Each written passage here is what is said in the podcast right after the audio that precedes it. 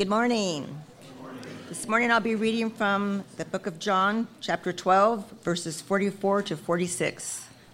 Then Jesus cried out, Whoever believes in me does not believe in me only, but in the one who sent me. The one who looks at me is seeing the one who sent me. I have come into the world as a light, so that no one who believes in me should stay in darkness. Good morning.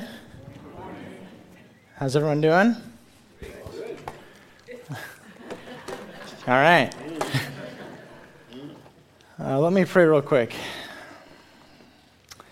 Uh, Father, we thank you for your word. Uh, we ask that your spirit would come right now and teach us. In Jesus' name, amen. Uh, back when I lived in Oregon, I volunteered for search and rescue. It was one of the funner experiences of my life. I really enjoyed it. And I, uh, I remember being on one particular mission. Uh, we were looking for a mother and her, I can't remember if it was five or six year old daughter. And their story was fairly common, very typical of the kinds of things we would be um, called out for. It was around this time of year, October, November, and they had gone up to the foothills of some of the surrounding mountains. And I can't remember if they were going hunting or hiking, but uh, in either case, they kind of just stepped away from the truck with the intent oh, we'll, we'll be back in just a second. And uh, they didn't. And as the sun set, it got colder and it started to rain. And uh, they're not dressed for the weather. They're in like jeans and a sweatshirt. That's not good rain, dark, cold clothing. And luckily, uh, the mother had enough cell phone service uh, to call 911. And so we're sent out there. It was a few of us uh, volunteers and a sheriff deputy. And it was the sheriff deputy who ended up finding uh, the woman and her daughter. And so they were found safe, um, but they were very cold. And they had obviously been very shaken and scared by the experience. And on the way back down the mountain, they were driving or riding in the same truck that I was in, along with uh, two other search and rescue volunteers. Now, one of the volunteers, he'd been doing it for quite a while, and so um, he was pretty thoughtful and sensitive for this little girl. He had um, because he knew we were looking for a five or six year old girl, he brought hot cocoa with him so that when we found her, she would have some hot cocoa. Uh, and he gave her his coat so that she'd be kind of warmed up on the way down. And then he made sure that we kept the uh, light in the cab of the truck on all the way down the mountain. And I remember thinking, well, the cocoa and the coat makes sense. You know, warming her up and trying to kind of um, get her body back to a healthy spot.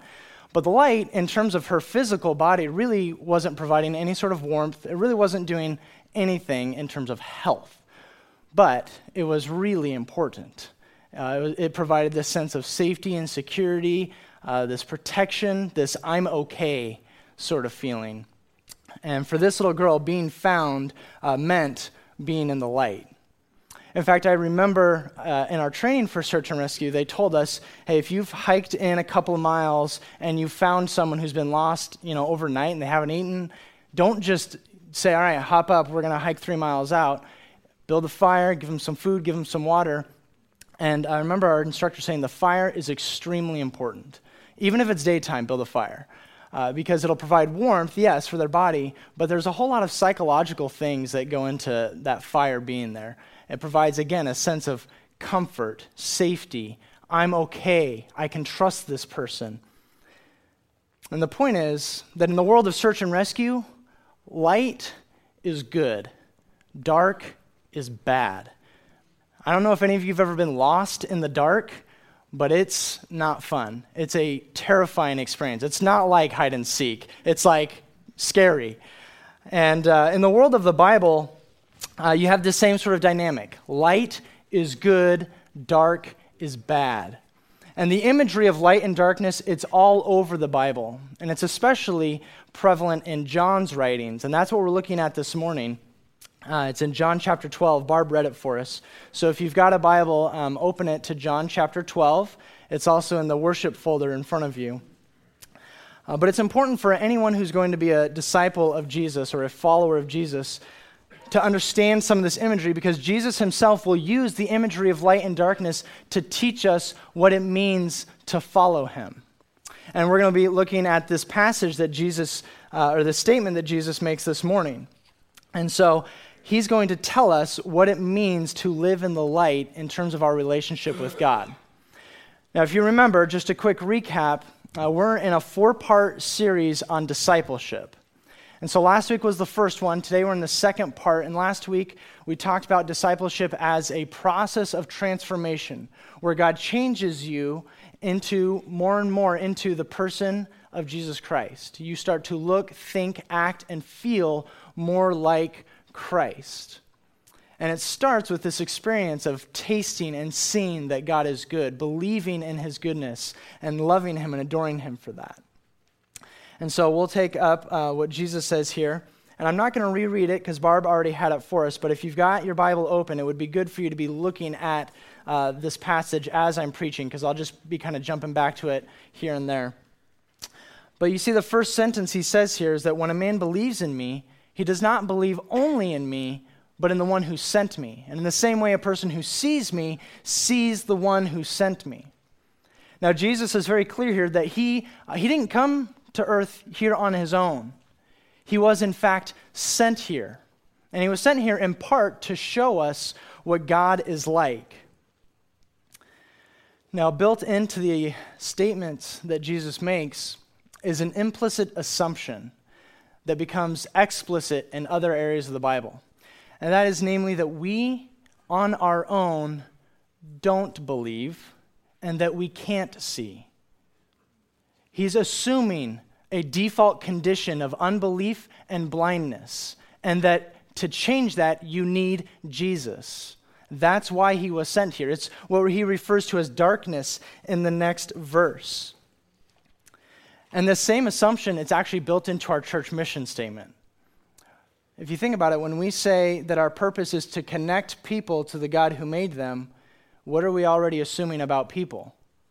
That they're not connected currently, right?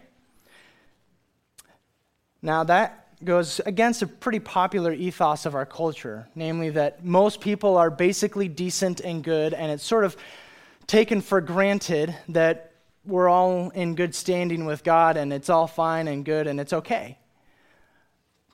But it's not. The Bible says that we are stuck in unbelief, blindness, and darkness. And the Bible actually has tons of metaphors to talk about this disconnection or this separation. Romans 5 says that before Jesus, we were actually enemies of God, highlighting the fact that this separation, it's not just a passive separation like blindness or disconnectedness. It's actually, there's an act of hostility on our part towards God.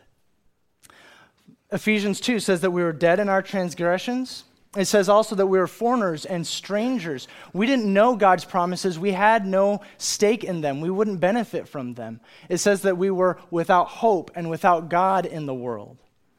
Romans 6 will say that in seeking freedom from God, as if there was such a thing, we've actually become enslaved. There's all kinds of metaphors ones of us being lost sheep, a cheating spouse, uh, dead people, and more. But the point of all of it is clear. The Bible teaches that there is a severe separation between humans and God. And we humans can do nothing to fix it. And so, darkness is one of the major metaphors of the Bible. Now, it wasn't always this way. There was a time in human history that was much brighter. Many of you are familiar with the early stories of the Bible. When God created the world, he planted a garden in the east, the garden he called Eden, this land of paradise. And he placed the first humans, Adam and Eve, to live in the garden, to work it. And at that point, everything in the world was just as it should be. People were in perfect relationship with each other. They were in perfect relationship with God. They enjoyed intimacy and just a life of overall bliss. But if you remember, one day Eve believed the lie that Satan told her. Believed the lie that God is not good, that he does not have her best interest at heart. And so she ate the forbidden fruit, the one that God had commanded her not to eat. And she gave some to Adam, who was standing there with her, and he did the same.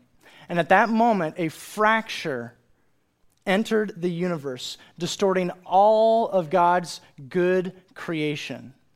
And since that time, the fabric of the cosmos has been irreparably torn, and there has been a chasm between humans and God. And every human heart from then on has suffered from that decision.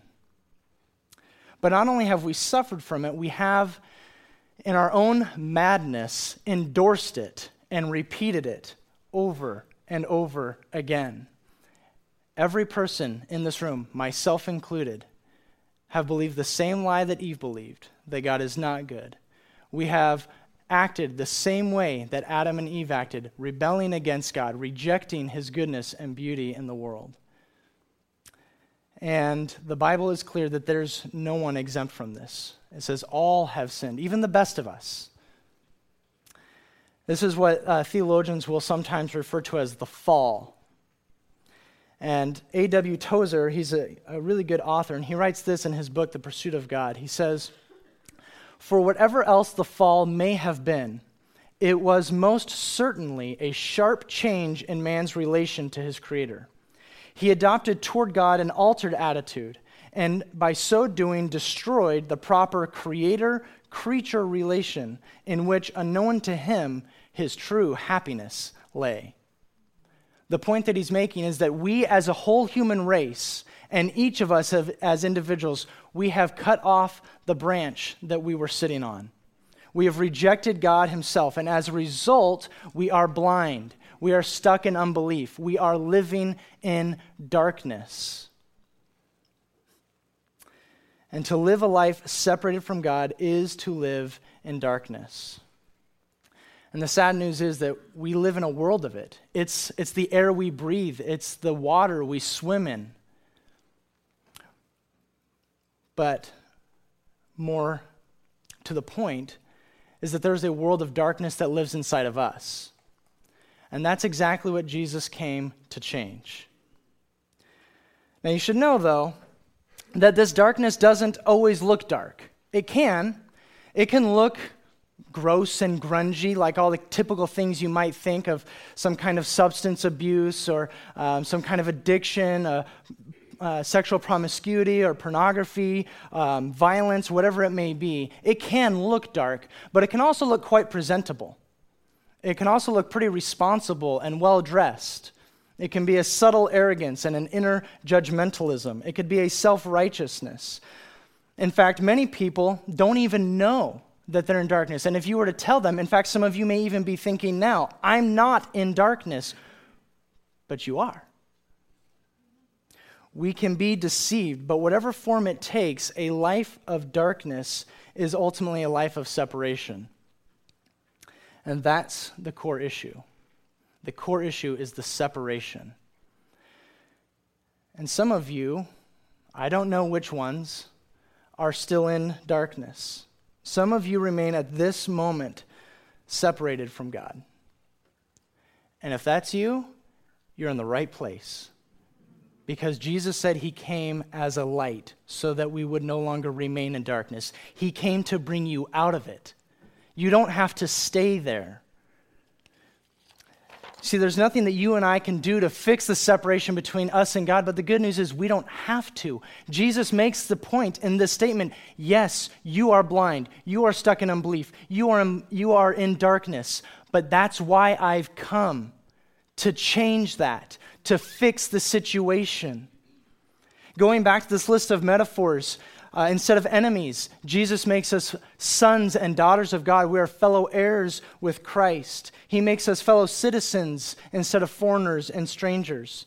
He opens our eyes to remove the blindness. He heals our sickness. He brings us back into the sheepfold. He welcomes us back to the Father. He makes us men and women of light. It's all about what he's done for us. When we believe in Jesus Christ, we no longer stay in the darkness. We are no longer spiritually blind. We are no longer stuck in unbelief. He has saved us. Because when Jesus lived a perfect life and yet died a life of condemnation, or died a death of condemnation, he experienced all of those metaphors to their extreme total darkness the adversary of God. Complete separation. And yet, when he rose again, he made it possible that whoever would believe in him did not have to suffer that same consequence of sin. So, regardless of what your darkness looks like, and we've all got it, we are all connected back to God. We are all brought back into the light through Jesus Christ. It's all about what he has done for us. Now, we're doing a sermon series on discipleship and the process of discipleship is a process of transformation. It is ignited and driven by a fascination with God. And this is how it happens. If you remember last week, I said we start at the, at the trailhead of taste and see, and it is on the basis of our belief in Jesus Christ, the goodness of God in a person, that this process begins. It is our belief in Jesus, on the basis of our faith in Him, that God makes us something different than what we are. It is in response to His goodness in Christ that we start to live in the light. And so, what I want to do now is I want to turn a corner and say, for those who do believe in Jesus, for those who are believing that, yes, he is who he said he was. I agree with the harsh diagnosis of my darkness and my sin, and I put my faith in him. What does it look like now to live in the light? To live in the light in terms of that connection with God. What does that mean? Well, first off, it means that you're not the boss anymore. And that's actually a really good thing. If you've placed your faith in Jesus Christ, you are under new management. And when someone asks the question, who's in charge around here? You no longer raise your hand. And that's a good thing because all of us, we clearly aren't that good at management. Okay? We need someone else to be in charge. The first step is to dethrone ourselves. And instead of being Lord of our own life, we become a servant to Jesus, who is the Lord of our life. Jesus had a follower, uh, a disciple, one of the original 12, named Thomas. And uh, if you've ever had trouble believing, then you're in good company because that, that was Thomas. Thomas infamously doubted the resurrection of Christ. Some of the other followers had seen the risen Savior, and they told Thomas, He's back from the dead, He has been raised. And Thomas says, I don't believe that until I can put my hand in his side and see where the nails were in his hands, I will not believe. And Jesus graciously agrees to the deal. And so he meets Thomas and he says, Put your hands in my side, see and believe. And Thomas, at that moment, when he sees, he drops to his knees and he says, My Lord and my God. Those words, those five words, expressed the belief of Thomas and so they must express our own belief. He is our Lord and our God. It is not simply enough to agree with the ethical teachings of Jesus. We actually have to embrace him as Lord and Savior in every practical way. When he calls us, he calls us to follow me, not just listen to me. Now, we do need to listen to him, obviously, but follow me. This means that He's Lord and, he, and we are not. We now begin a life of discipleship, or I have a friend who calls it a life of apprenticeship, where we learn from Jesus how to live and we imitate Him. Uh, the Apostle John, who wrote this gospel, he actually writes an, a later letter called First John, which is a very creative title. And he says, he actually didn't give it a title, but um, it's, uh, it says 1 John 1 5 and 6. And it should be up on the screen here. He says, This is the message that we have heard from him, the message that we heard from Jesus, and that we proclaim to you that God is light. Okay? So remember, taste and see that the Lord is good. This is another way of expressing that God is good. And in him is no darkness at all. So not only is he just good, he's totally good, perfect. Okay? Now, if we say that we have fellowship with him, if we claim to have fellowship with the one who is light, while we walk in darkness, we lie and do not practice the truth. So he states it sort of negatively here, but uh, the point is to claim fellowship with God is to live in the light. There, there's not a category for someone who claims fellowship with God and lives in darkness. I guess there is a category Uh, liar. That's what John says here. And so now, if we believe in Jesus, we live differently, as different as light is from darkness. We live life the way that Jesus tells us to. I, I have a friend, I, I may have just mentioned this, who says he actually prefers the term apprentice to disciple. Because, in the same way that an electrical apprentice will learn from a master electrician the, the tools of the trade and how it's done, so we too learn from King Jesus the trade, if you will, of being children of light. We learn from him how to pray, how we read the Bible, how we should interact with other believers, and how we should interact with unbelievers. We learn from Jesus how we should think, how we should feel, how we should speak. And this apprenticeship encompasses all of life, not just the spiritual things. There's not, um, there's not a teaching in the Bible that says, okay, you've got this box of faith in Jesus over here, just go ahead and tidy that on up, and then come over here and do everything else. No, this, this apprenticeship encompasses all of it. And so, this friend of mine who prefers the term apprentice, he encouraged me. I told him I was changing spark plugs on my truck. And he said, Well, you should ask Jesus to help you with that. but he's a carpenter. Um, but but the point was clear that Jesus knows everything. He knows what size of wrench I need, He knows how to get to them. He knows about your home repair projects. He knows when to buy and when to sell your real estate, what kind of stocks you should invest in, how you should do your financial planning. He knows about every single subject on the planet. He knows what kind of parenting will work for your kids. He can help you cook dinner. He can help you with your time management and manage your calendar in a healthy way. He knows about personal relationships. He can guide you through either the family joy or the family drama that you're going to experience on Thursday uh, during Thanksgiving. He can help you. I'm, I, it's sort of a joke, but really, he can help you know if you need to say something or you need to just keep your mouth shut and let it go. He can help you with that. He knows about getting out of debt. He knows about guiding your teenager through those awkward years. He knows about the college experience. He knows about solar energy, fishing, salesmanship, scuba diving, aviation. He knows how to build a shed. He knows how to garden. Am I making the point? He knows everything, not just the spiritual stuff. When Solomon was given the wisdom of God, if you read it, says he knew about botany, he knew about zoology, he knew just things that, like, I don't know, kings in the ancient Near East don't seem, you don't just click when you think of a king in the ancient Near East. He knew everything. And Jesus is even smarter and wiser than that. The point is that in this process of transformation, the light shines over all of life. There is no part of our life that's not touched by it.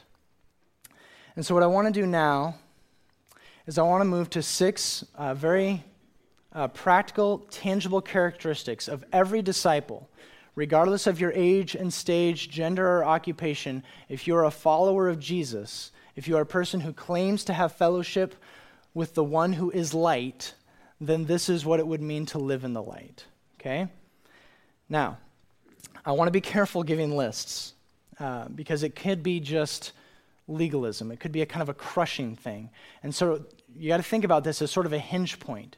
I'm assuming, as we look at this list, that whoever is doing these things is already a believer in Jesus, that the process is driven by an intense desire for God and His glory and His goodness. Okay? If that's not you, you're totally welcome this morning, and I'm glad you're here because you'll get kind of an inside look at uh, what it's like to actually be a follower. Okay? Now, uh, this comes from a larger list. I'll be pulling from it every week, and I'll have hard copies next week out in the foyer. But if you want the full list, um, uh, that it's a list of a mature disciple, all the characteristics, all the major characteristics of a mature disciple. If you want a digital copy of that, just write disciple profile on your Connect card, and I'll make sure one gets emailed to you. Okay, so here we go. A disciple, number one, loves God with his or her whole being. Jesus says that the greatest commandment is this Abby mentioned it to love God with all of our heart, soul, mind, and strength. This is uh, pretty much everything I talked about last week. So, a practical step for you, if you weren't here last week, is you could hop online or grab the podcast and you could just listen to last week's sermon and consider the goodness of God and all his, um, yeah, all of his goodness to you. Find out what stirs your affections for God, what warms your heart towards him, and do those things. So if there's a author that when you read, he, commun- he or she communicates biblical truth in a way that just clicks with you, read those, that person's books often. If there's a musician, again, it's got to be biblical truth. Um, if there's a musician who sings truths of Scripture or a particular song, listen to it often in worship. Whatever it is that kind of like helps your heart to burn for Him, do those things often. Okay? Second thing, a disciple has a growing love for and understanding of the gospel. The gospel is the good news of Jesus, the fact that he is the one who has brought us out of darkness. So regularly rehearse the gospel to yourself. You should try to memorize verses that succinctly tell you the gospel. If you want a few, I'll give you two that are really good. Romans 5 8, it says, God demonstrates his love for us in this, that while we were still sinners, while rejecting him, Christ died for us. Okay, it's a nice gospel message right there in one verse. Okay, you could do 1 John 4 9 and 10. This is love, not that we loved God, but that he loved us and sent his son as an atoning sacrifice for our sins. My encouragement to you would be to memorize those verses and don't just memorize the words, but but chew on them, meditate on them. Remind yourself regularly that in Christ you are already accepted by God, that in Christ you are secure in God, that in Christ you are significant to God. There is nothing you need to do to bring yourself into the light, to add to what Jesus has already done. Okay? Jesus said when he was on the cross, It is finished. If you're a person um, who's been going to church for a while, this would be a good exercise you could try. If you think to yourself, I feel like I've got a good handle on the gospel, uh, a cool little exercise you might try is um, write the gospel down in five sentences or less and see if you can articulate it. Or maybe if you're going to be the person praying over the meal on Thanksgiving, see if you can pray through the gospel and not just for the food. You should thank Him for the food too, but go through the gospel. What I'm saying is, see if you can articulate it. Understanding the gospel also means part of this is understanding our identity as, re- as redeemed sons and daughters of God. This is a great place uh, to plug our organic heart change workshops that happen periodically uh, here at the church and in other places. They focus pretty much entirely on your identity as God's son or daughter. And so if you haven't done that, I'd encourage you to um, sign up for one and look into it. Okay, number three, a disciple has a growing love for and understanding of God's word. Okay, I work at a church. You knew this was coming. Read your Bibles. Okay? Um, read it, read it, read it. And don't just read it, study it. Uh, I, have one, I had one friend who gave me some helpful advice about reading, um, and he was talking about it as a whole, but this is true of the Bible. There's kind of, he, he said three different levels. There's like reading, like where you're kind of just trying to go through pretty quick and just get the bird's eye view of what's happening. There's like reading where you're going a little bit slower and you're taking a little bit more of it in and you're kind of starting to notice some details and things and make connections. And then there's like reading where you are going through every word and you're looking at subject and verb and you're like kind of dissecting it almost with a magnifying glass. My encouragement to you would be to do all three of those, mix them up. The point is that we need to know His Word. To stick with the light metaphor, in other places of the Bible, it says, Your Word is a light unto my path. We can't see without it. So, I'm going to give you just a few practical suggestions. If you're a person that's wanting uh, to grow in your understanding and your engagement with the Bible, here's a few things you could do. Uh, first, every once in a while, our church hosts uh, uh, what I call Bible marathons, where you read through a whole book of the Bible or multiple books in one sitting with a group of people. I know that sounds intimidating. It's like binge watching a show, but the Bible. And uh, you talk to anyone who's done it, it is nowhere near as intimidating as it sounds. Once you do it, it actually feels like the time goes by pretty quick. It's a really great way to soak in Scripture. Okay? Second thing, um, get a Bible reading plan. For a long time, uh, after I became a believer, I would just open up my Bible and be like, all right, well, this is what the Spirit wants me to read today. And there's nothing totally wrong with that, um, but have some intentionality. Plan what you're going to read. You plan vacations, right? You plan how you're going to spend your day. You, you plan all kinds of things. Why not plan reading God's Word? And if you're a person that uh, doesn't read it a lot or you're not super familiar with the Bible, that's okay. Um, there's Bible reading plans for beginners. In fact, when I worked at camp, um, you know, I'd have sixth, seventh, eighth grade kids often wanting to start reading the Bible. But, dude, if you're in seventh grade and you're reading through some of the really confusing stuff or some of the really technical stuff, it's easy to lose track. And so I found this great plan. And if you want it, just let me know. It was called the Bible Reading Plan for Beginners. And the point is to help you see the forest before you look, start looking at the individual trees. So, um, don't freak out on me, but it skips some parts. It skips like the really confusing and the really technical stuff in an attempt to help you just understand the larger story. And so if you want that, um, and you're just like, hey, I kind of need to start there, um, just write Bible reading plan on your Connect card, and I'll make sure you get a digital copy of it. Okay? Um, Bible Project. You Google Bible Project, that's a great way to engage with Scripture. They've got videos, podcasts, notes, helpful resources on pretty much every book of the Bible and uh, lots of biblical themes. They're a good way to connect with it. There's a, a great ministry called Bible Study Fellowship and it's got meetings all around the Portland metro area, all around the world, actually. And we host one here on Tuesday nights. My wife goes to one on Wednesday morning, and she loves it. In fact, of all the things that my kids are involved in, I think Bible Study Fellowship is probably one of the best in terms of them understanding Scripture. Um, so, whatever it is, engage with the Bible in some way. A, a super easy one. Um, that you guys are, you're pretty much halfway there already, is go to our Bible Explorer classes. It's called a Bible Explorer class. It's, it's to help us understand what the Bible is. And that's right after the main services downstairs. There's people teaching Scripture um, every Sunday apart from just the sermon. Okay? All right, I, have beat that drum long enough. Uh, number four, read your Bible. And then number four, pray. A disciple prays regularly, constantly giving thanks.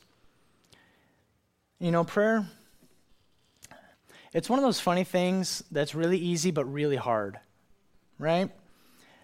It really doesn't take that much to pray, but most of us oftentimes find ourselves pretty easily distracted or making lame excuses for why we don't. And we believe, or at least we say we do, the power of prayer, and, and we maybe have a token prayer here or there, but we rarely take time to really pray in a deep, biblical, serious, concentrated way. And my goal here is not to make you feel guilty, um, but if we're going to be children of light, this is an area where we need to be growing. And so um, I'll share with you what worked for me. A few years ago, I was feeling like, dude, I'm a total loser when it comes to prayer. Like, I can't stay focused for more than 30 seconds. And, uh, and I, I needed somewhere to start. And so I was encouraged to set a timer uh, for five minutes. I actually bumped it down to three because I needed training wheels. And so, if that's you, there's no shame. Start somewhere. But I set a timer for three minutes and I committed, okay, I, I, will pray for three minutes, even if I'm just repeating myself or just being quiet. But I'm not going to go um, start my, check my email. I'm not going to do this one quick thing. I'm going to sit here and I'm going to pray. And then pretty soon, for at first, those three minutes, it was like eternity. But pretty soon, that three minutes just wasn't enough. And then you bump it up to five, and then to seven, then to 10. I would encourage you to start there. If that's where you are and you've got no real direction in your prayer life, start there. Just a small time of concentrated prayer. And I think a reasonable goal, there's nothing magic about this number, but a reasonable goal, I think, for everyone in this room is 20 minutes daily of prayer. And if that sounds already like, whoa, start at three, okay? Start small. That's okay. Um, so find a time of the day that works for you and make it happen. Secondly, make corporate prayer a habit. Um, your individual prayer life is actually influenced by your group prayer life. There's like this weird relationship where if you do more of one, the other seems to be better. Um, and so pray in groups. If you are part of a small group, You should be, I hope you guys are praying together regularly. Uh, every Sunday morning, we meet from 8:30 to 9 down in room 11. There's about five or six of us, and we meet every Sunday to pray over all of you, over the service, and over just a number of different things. I would encourage you, make it a point to come to that. Um, even if you can't do every Sunday, do once a month. Do something.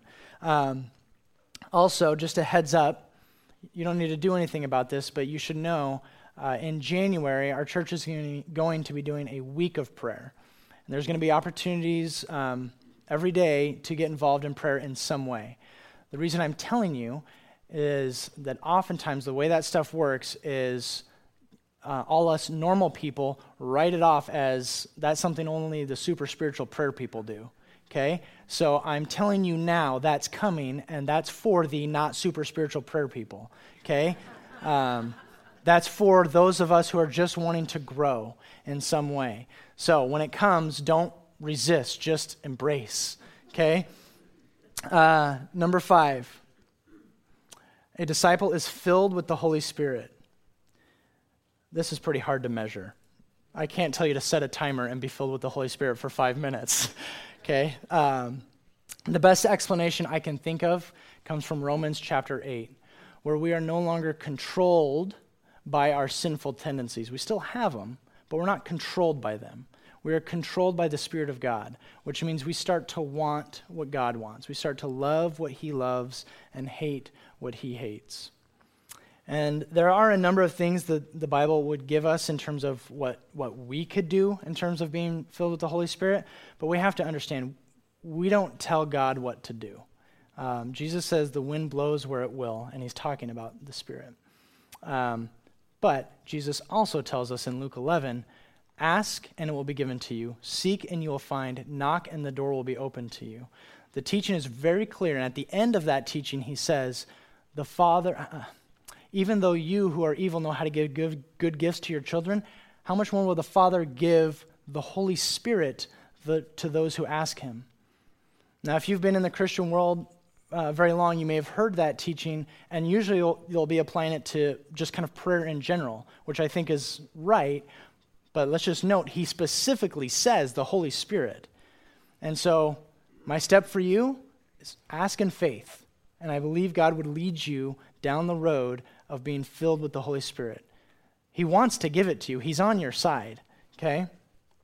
But a disciple is filled with the Holy Spirit. Number six, a disciple obeys the commands of God.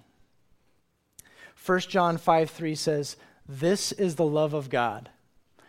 Not, or excuse me, this is the love of God that we keep his commandments, and his commandments are not burdensome. Jesus says in John 14, 15, If you love me, you'll obey my commands. Now, um, here's a soapbox, okay?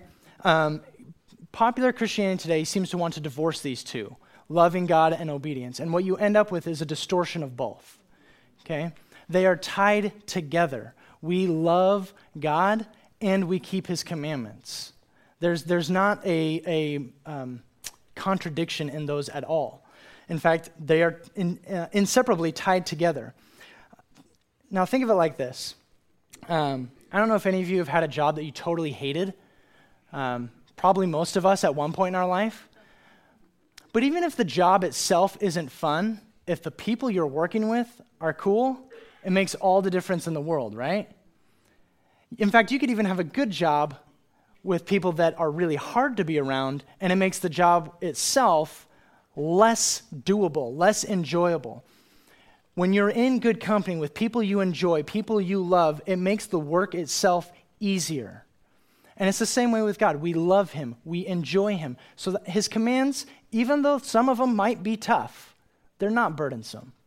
They're easy. They're easy for those of us who love Him. Now, We'll be growing in this area all the time, but the point is that we're not constantly resisting Him. God, God wants us to obey, He'll help us to obey.